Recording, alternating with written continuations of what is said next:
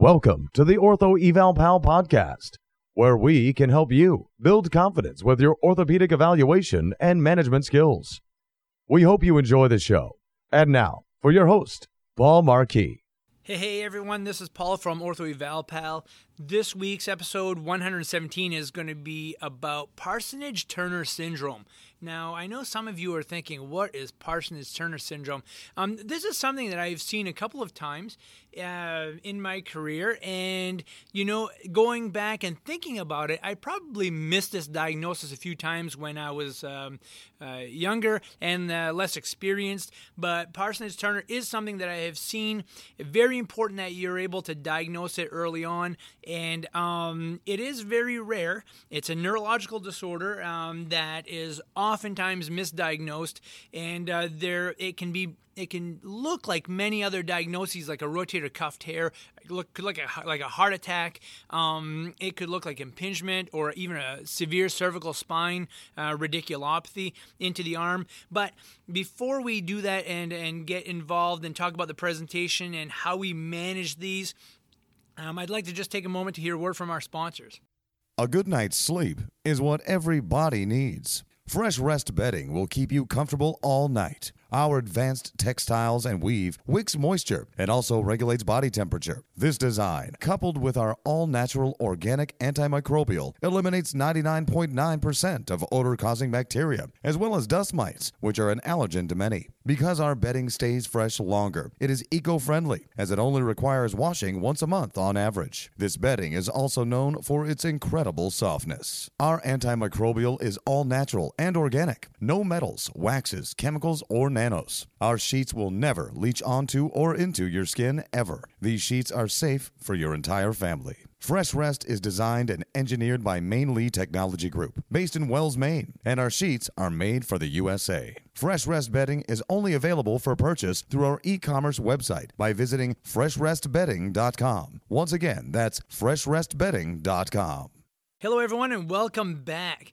So, today we talk about Parsonage Turner syndrome, something that doesn't happen very often, but very important to identify if it does um, come across your plate. And um, so, what is it? Well, there are patients who will come in and they have this presentation of severe, and when I say severe, I'm talking severe shoulder and arm pain intractable pain. Seems like nothing they do will make it feel better. It doesn't matter if they position their arm in a certain position, if they take certain medications, it just doesn't seem to help. Just doesn't seem to settle down. Um, so how does how does Parsonage Turner syndrome present? First of all, um, usually people will have this severe onset of pain without a specific mechanism of injury. So usually this just kind of comes on on its own. The pain can be severe in the shoulder and can also be down into the arm. Okay, it's the most common area for it to happen. It can happen in the um, in the leg, but very very uncommon there. Uh, mostly in the shoulder. Okay. Now, when they get this, when patients get this, it can usually last from two days to about two weeks in regards to the severity of pain. The common presentation is this severe pain that comes on. It's in the shoulder, arm, and then um, it's almost classic. In two weeks, the pain settles down, and the patient develops this severe muscle wasting and atrophy of the shoulder musculature. Okay, and basically what's happening here, and there, there's it's still really unknown. Um, as to what causes Parsonage Turner syndrome, but um, there's some question that there's some sort of abnormality of the immune system that causes um, a significant amount of uh, inflammation in the brachial plexus. And uh, that therefore will cause a lot of pain in the arm. Um, it's usually unilateral, doesn't usually happen on both sides. They can describe the pain as sharp, burning, aching, stabbing. Those are all uh, very common complaints that they have. But you move that arm around, it really doesn't matter what position you put it in as a therapist. It doesn't change their pain level. And actually, if you stretch the plexus a little bit, would typically make it severely worse. Okay, there's about a 25% chance that this could recur with people, um, and um, those people who do get this and do get better from it just never wish this on their worst enemy. Um, I've seen this in patients. It's very, very severe. Um, you know, the most common trigger seems to be some sort of a viral illness. Um, we see this more in males than we do in females. And actually, the only people I've seen it in are in males. Um, and it, it, it's, it's very, very unusual. Um, they come in just holding onto that shoulder and just cannot get rid of that pain. They always end up in the emergency room, one or two visits, three visits sometimes. and they're given all kinds of medications. They just don't seem to get any relief from that. Um, so, how do you treat this? It, it's extremely difficult. So, understanding that early presentation and knowing that it is not a heart attack. And knowing that it's not a cervical spine disorder um, or a torn rotator cuff because there's really no mechanism and understanding that it's parsonage turner and explaining that to the patient can be somewhat relieving to them to think that these generally do get better okay? These folks do get better. The pain does settle down and usually in a week to two weeks the pain goes down.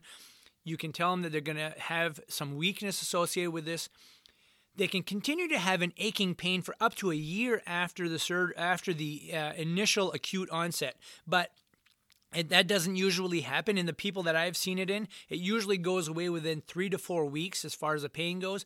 But they're left with some pretty significant atrophy in the uh, in the shoulder, especially the deltoid area and uh, and upper brachial region, um, and it's pretty impressive. Now, um, you know, how do you control the pain? Well, I usually get on the phone with a physiatrist or neurologist and, you know, talk about how do we get this neural discomfort settled down.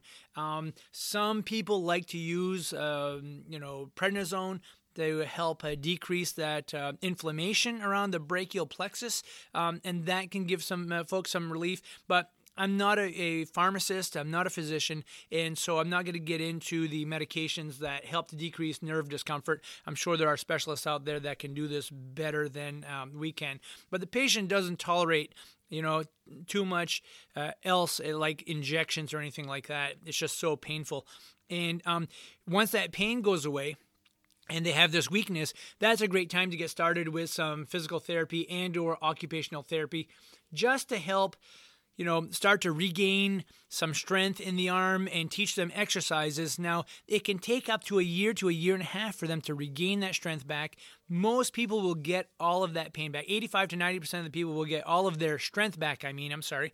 Um, but there it will be a percentage of people that will be left with a little residual weakness. So, what I like to do is once that acute pain settles down, give them an exercise program to help treat the affected areas of weakness. Um, place them on a home exercise program. You don't really need to do a lot of physical therapy, um, you know, for a long period of time. I like to see them, you know, early on, probably uh, four or five visits, and then we know that neural injuries take a long time to get better. And no matter how much you strengthen them, it's only going to get stronger as the um, nervous system starts sending the correct messages to the muscles to contract better and function better. So um, I like to place them on a home exercise program so that they're activating those muscles but not pushing them too hard. And then I reassess the patient every three to four weeks just to see how they're doing and making sure that they're showing some improvement. But uh, for the most part, these folks will do better um, over time, uh, but it is extremely debilitating early on and uh, you should not try to stretch these patients and